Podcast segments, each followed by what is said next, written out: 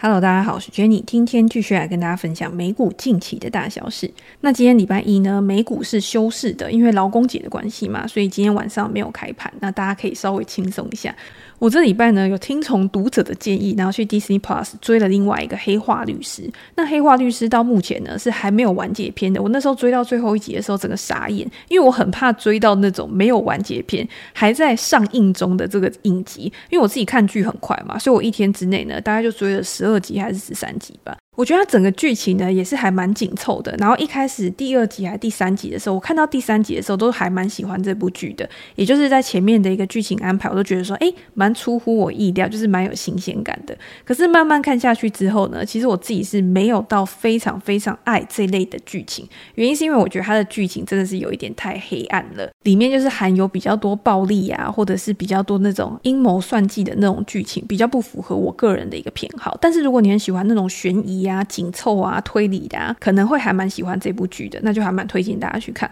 我自己是比较喜欢 Netflix 另外一部，就是我在 IG 有跟大家分享嘛，《合伙人之路》这一部影集。我那时候其实是因为 Facebook 一直看到他疯狂的打广告，然后想说，哎，这部片到底好不好看？然后就想说没事就上去点一下，看到底剧情是在演什么。结果看了之后呢，就是还蛮对我的胃的。原因是因为它算是一部还蛮励志的影集。为什么励志呢？就是因为她是一位亚裔的一个女性，她是在美国出生长大，然后也也是念到。很高的学历，然后进到律师事务所，想要当合伙人。可是，在这个中间过程呢，受到一些不管是种族啊，或者是性别的一些歧视，让他没有办法因为他的能力而受到重视。他明明有这样的能力，可他就是比不过周遭的一些白人啊，或是男性的律师。但是整个重点呢，他也没有说很强调，就是种族歧视啊，或者是男女歧视这方面的一个话题，反而是着重在说他怎么样靠他自己的能力，他怎么样靠他自己的一些智慧去化解这一些危机或者是困境，到最后去得到他想要的一个目标。其实每一个人，他当然都有心中想要达成的目标，当然每一个人都有心中理想的一个生活形态。可是这样的目标，你要靠什么样的方法或者是手段去取得？每一个人都有不同的选择。你可以靠很肮脏、很龌龊，然后勾心斗角，踩着别人的尸体爬上去，或者是你真的就是照正规的路，你有一个很聪明、很有智慧，去发挥你的潜力，去达到你想要的一个目标。我个人是比较喜欢后者啦，因为我很不喜欢就是小团体，或者是勾心斗角，或者是跟别人在那边斗心机。我自己是很讨厌的。我觉得不管是在职场上、工作上，甚至是在感情上面啊，有什么话就直接说出来，其实是最快、最好去解决问题的一个方法。但是很多人不这么觉得，很多人就是很喜欢绕弯啊，或者是他就是觉得说我就是要在心机上面，我就是要用一些手段，然后去赢过你，代表说我这个人是比较有成就的，代表我这个人是比较厉害的。我觉得在这部片里面呢，可以得到很多的启发。我们要怎么样去认识自己、了解自己，然后树立自己的价值观，展现在我们的做人处事上面，还蛮推荐大家去看这一部《合伙人之路》的。好，那我们就回到美股嘛。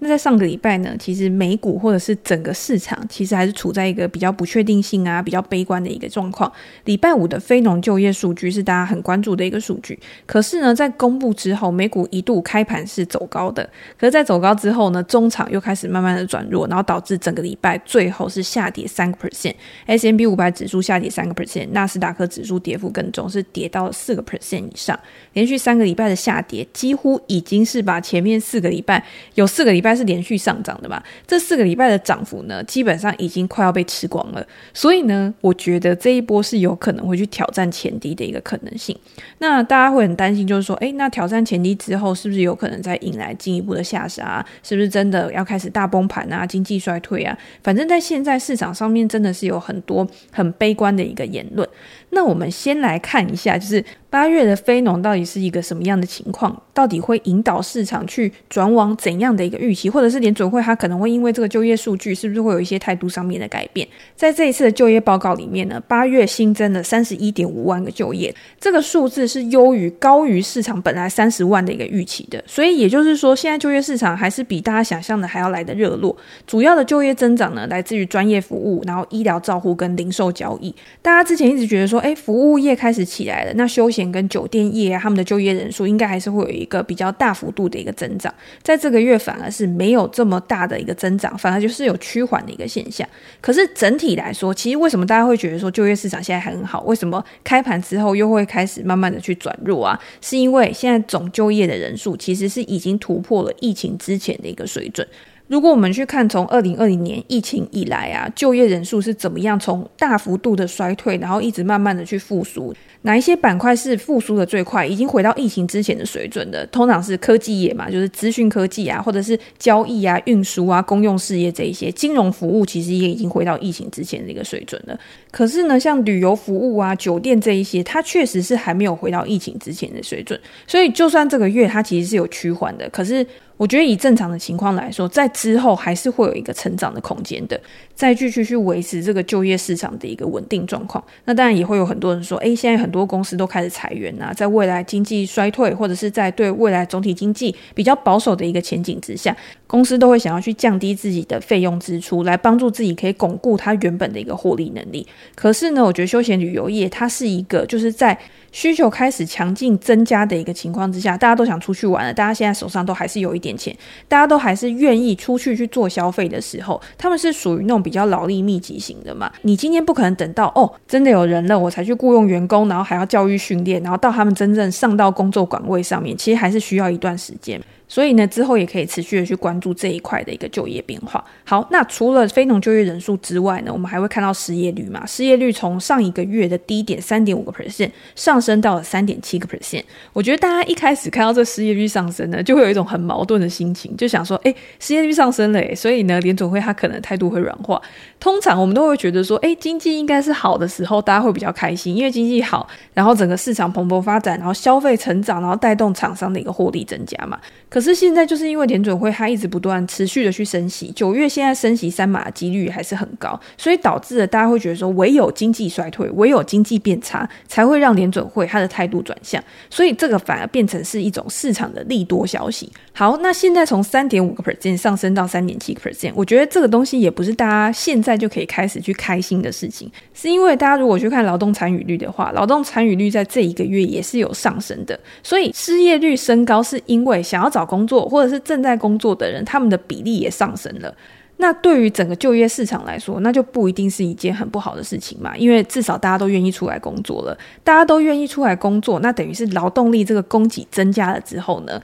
大家之前不是很担心吗？诶，我如果今天一直找不到员工来上班的话，那我是不是要付更高的薪资去吸引员工进来？可是如果今天供给增加了，大家都愿意回到劳动力市场了，那薪资的增速去造成通膨的上升，这一个现象呢，有可能也会趋缓。所以在这个月呢，我们也可以看到工资的成长率，它的增速也是在放缓的。那有没有可能对于接下来应该是下个礼拜嘛？下个礼拜公布的这个消费者物价指数呢，它的一个增速，它的一个状况呢，就不会像大家之前预期的这么高涨。那可能就会导致联准会它有一些态度的放缓。不过我觉得啊，就是现在这个非农就业数据公布，或者是以现在目前市场上面的情况来看。真的还不用那么早去做定论。我觉得刚刚我们已经讲了，就业市场现在就是还是很稳健嘛。那至少在稳健的这个情况之下呢，我们可以去推论说，目前的经济状况它是耐受得了升息带来一个冲击。已经升息了这么多了，甚至是九月还要再升息三码的一个情况之下，联准会它目前它只要不要去干扰市场上面的预期，它去坚持它自己的立场，那市场目前的一个表现就是比较弱势啊，维持一个盘整的状况，搞不好真的就是他想要的。那等到消费者物价指数真的出来，等到他们认为真正的数据可以去证明说，诶，通膨真的已经是趋缓了，那他们到时候再来改变他们自己的一个说法就好了。那也是因为这样子，我也会觉得说，在基本面的一个情况都没有改变的情况之下，市场上面短时间要去改变方向的几率也会比较小。这个怎么说呢？就是我们刚刚已经有讲了嘛，会去引导市场改变的一些催化剂，就有可能是经济数据，有可能是联准会的官员出来讲话。但是现在这两个基本上它的一个大方方向。都是已经是确定的。那既然他们的一个想法没有改变的情况之下，市场它已经有一个趋势走出来了，那它当然就是维持原本的趋势在走。我觉得这样讲感觉好像是有一点点抽象，但是其实我们在前几集的 podcast 里面都有跟大家分享。我们在之前 S M P 五百指数去反弹到年线，年线就是两百日均线的时候嘛，那个时候在那边就有做一个短期的一个震荡，也不知道是会上去呢还是会下来。那那时候我们就有分享说，在年线附近的震荡，然后你看到量价的一个压缩啊，其实都可以去视为是酝酿下一个趋势的整理。其实我每次在跟大家讲说整理的时候，其实整理有分很多种嘛。第一个是底部整理，也就是说，今天在股价下跌到某一个位置的时候，大家都很想说去抄底抄底。那大家也会觉得说，从二零二零年开始看到很多的 V 转行情，也就是根本就没有打底，它就直接的 V 转上去，然后创下新高了。这样的状况其实是比较不正常的。也就是说，如果你以一般的技术分析或者是形态分析来看的话，照道理来说，股价它开始落到一个真正的底部的时候，这个底部呢，通常是成交量非常少。整个市场上面呢，都是极度的悲观，然后没有人想要交易，没有人想要买入了，是一个非常清淡的一个环境。在这样的一个情况之下，就会开始形成打底，因为你今天没有买盘，然后也没有卖盘嘛，大家都是一副那种就是眼不见为净啊，我根本就不想要动作的那个样子，所以你就会开始看到，诶，我低点开始每一天的 K 棒，每一天的 K 棒，它都不会再有一个探底的动作的时候，这个时候呢，我们才会把它称作是一个底。那这个底部呢，其实也是一种整理嘛。那这个时候，什么人会进来买？什么人可以在这个时间点去慢慢的布局，然后酝酿下一个大趋势的一个形成？通常是机构会先。一些机构、避险基金或者是大型的一些投资公司，好了，他可能会认为这家公司目前是处在一个很合理的位置，他认为这家公司未来还是有一个发展的前景，只是现在整个大势不好而已，所以他会开始慢慢的在底部买进，慢慢的在底部买进，慢慢的去做吃货的这个动作。那这个时候，一般的散户投资人可能也都还没有预料到嘛，我们资金比较小的人，我们是可以跟在他们后面的，所以当他们买到一定的比例，或者是当他们开始觉得说，哎，我今天我的资金配置的足够了，我开始要去引发下一个行情的时候，那我可能就会开始去释放一些消息出来，可能有一些利多的消息出来啊，可能有一些嗯主动型基金经理人啊，他可能会放一些消息说，我要去改革一家公司啊，我要去让这家公司未来可以有一个更大的价值释放，这些都是方法嘛，然后让这个底部呢开始有一个明显的催化剂，然后突破向上，那这个时候呢，散户投资人他在这个时间点再进去买，其实也都还是来得及的。那第二种整理呢，刚刚我们讲的是底部的一个整理形态嘛。第二种整理是在一个上涨或者是下跌的过程当中，通常大家会觉得说，哎，我今天上涨好像就是一直冲上去，一直冲上去。可是，在一个上涨的过程当中呢，通常它也是有阶段性的。譬如说，我们刚刚从第一阶段的底部整理，然后开始往上突破之后，那它可能涨个一段时间，有一些短线的投资人或者是基金，他想要去做获利了结的时候，他就会开始抛售手上的持股嘛。那这个时候呢，就会形成我的今天供给增加，那我的买盘就算还是持续好了，但是它还是会有一个拉锯，就变成它会有一个上下之间的一个整理形态。那这个整理形态呢，通常是比较短的，而且它的一个股价振幅呢，通常是会比较小的。嗯，如果以专有名词来说的话，就技术分析，你可能会听到什么三角旗形啊、旗形整理啊这种，这种都是在一个趋势发展的过程当中，中间的一个筹码交换或者是筹码整理的时候，换手会去发生的一个形态。好，那当换手之后呢，如果今天没有太大的一些利空事件啊，或者是没有太大的一个行情变化的时候呢，它就会沿着它原本的一个趋势向上嘛。那这个时候短期的整理呢，它也会有一个突破。好，那我们刚刚有讲嘛，就是 S M P 五百。指数它在这一段时间呢，它其实是有反弹的，而且它反弹向上之后呢，它是到了两百日均线，也就是年线的一个位置。那我们就可以去看啦。那目前如果我们把时间格局去拉长的话，S&P 五百指数到底是处在一个什么样的一个位置？当然，因为我们在讲 Podcast 的时候没有办法拿开线图来看嘛，但是我们要去判断趋势的时候，其实有一个非常非常简单的一个方法，就是你去看均线。它现在到底是处在一个正斜率，还是处在一个负斜率？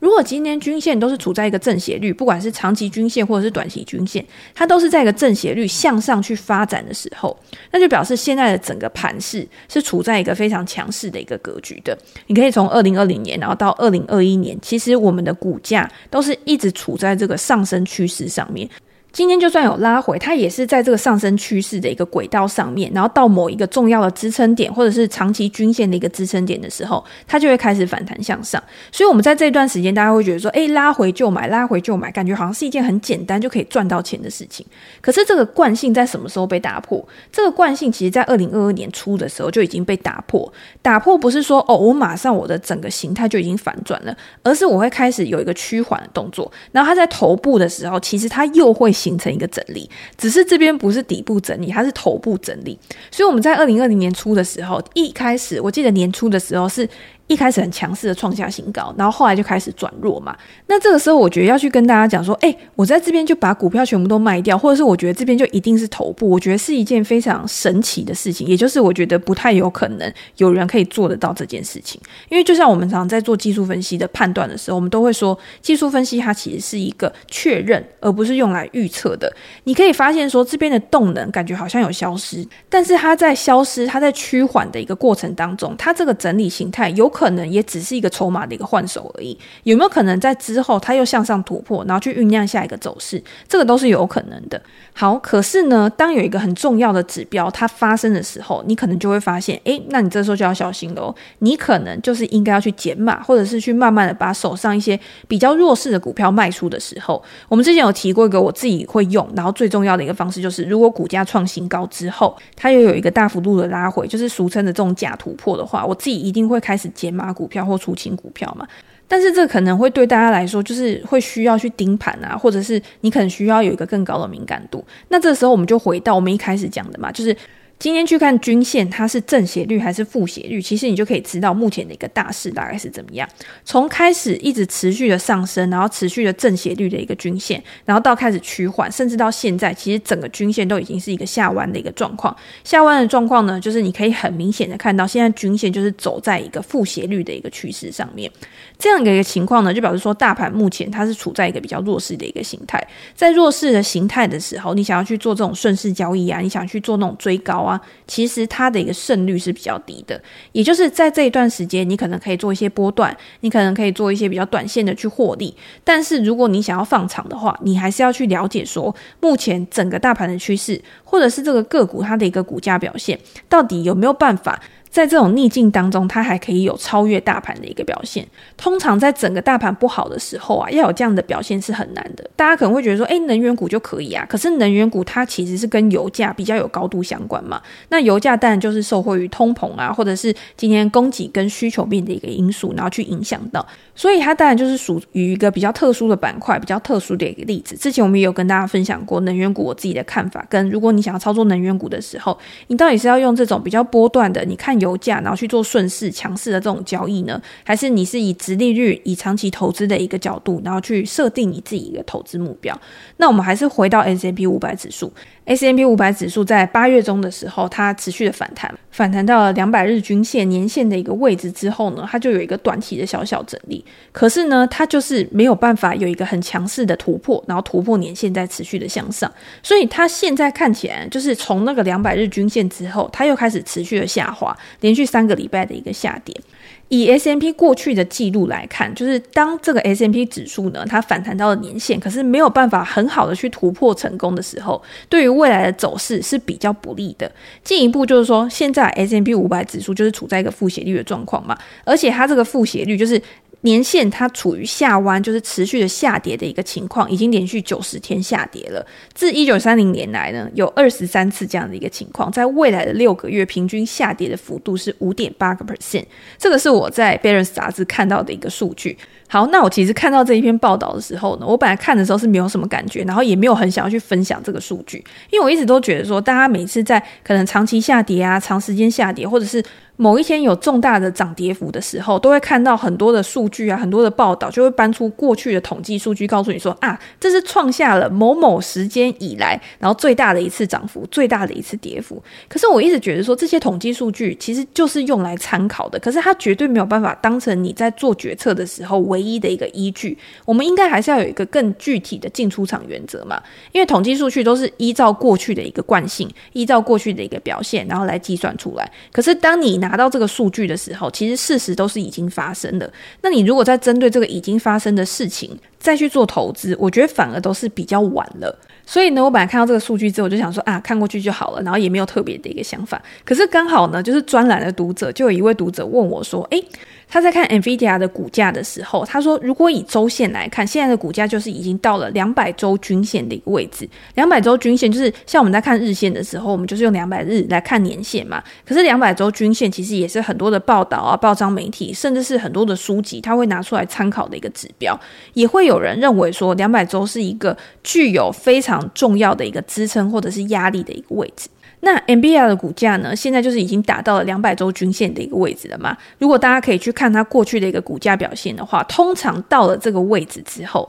都会是一个很重要的支撑。然后在这个位置呢，就会做一个整理，然后反转向上。也就是说，如果以过去的记录来看的话，现在就是一个很好的 NVIDIA 的一个长期买点，是不是就表示说现在就是一定可以去进场？去抄底 NVIDIA 的一个位置，那我后来又再去看一下，因为我们上次在分享 NVIDIA 的一个数据的时候，没有说它从今年以来呢下跌已经四十几个 percent 嘛。可是因为上个礼拜就是美国政府去限制 NVIDIA 卖东西到中国这个消息传出来之后呢，NVIDIA 又有一个进一步的重跌，所以也导致它在今年以来呢跌幅已经超过了五十个 percent 了。这个跌幅其实是非常大的。那相关呃半导体类股，其实在这一段时间呢跌幅也都是非常的惨重嘛。已经受到了这个需求趋缓的问题呢，结果接二连三的又有一些坏消息传出来，去雪上加霜，也导致 NVIDIA 的股价、AMD 的股价都受到一个很大的影响。NVIDIA 甚至已经创下了，就是突破了它前面的一个波段低点。现在 NVIDIA 的股价呢，大概就是已经回到了二零二零年大概七八月那个时候。那个时候其实 NVIDIA 的股价也有历经蛮长一段时间的一个整理。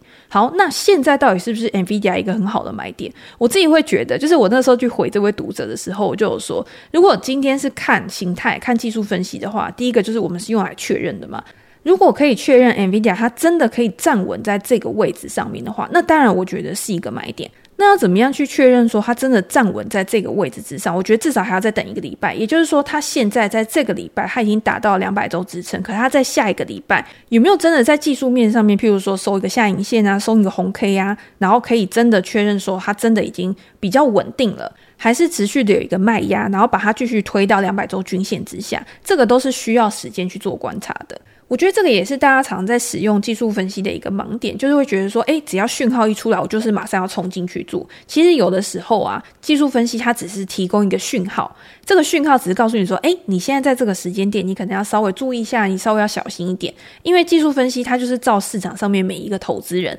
每一个投资人呢，他在根据自己的预期的时候，他会去做出行动，而他这些行动会透过 K 棒，会透过形态最真实的一个呈现。为什么大家会讲说历史会不断的重演啊，会依照不同的方式啊，然后重新的上演一样的一个剧情，就是因为人性这个东西其实它是不会改变的，会改变的是发生的事件。也就是说，在每一段时间发生崩盘啊，发生股价拉回的一个事件，它的原因可能都不一样。可是，在面对这些原因的时候，我们会做出的反应通常都是一样的。那群众的反应如果会一直重复的话，那就表示说，诶，那今天我如果顺着这个情绪的一个变化，我如果预测说未来大家会做出什么样的一个行动的话。那胜率也会比较高嘛？可是呢，这个东西就是这样子，就是胜率比较高，不代表一定会发生。那如果今天不一定会发生的话，那你愿意压注多少？你的风险承受度是多少？你有没有更好的去做一个资金的配置，让就算你看错了，就算你今天赌错了，它也不会造成你太大的一个伤害。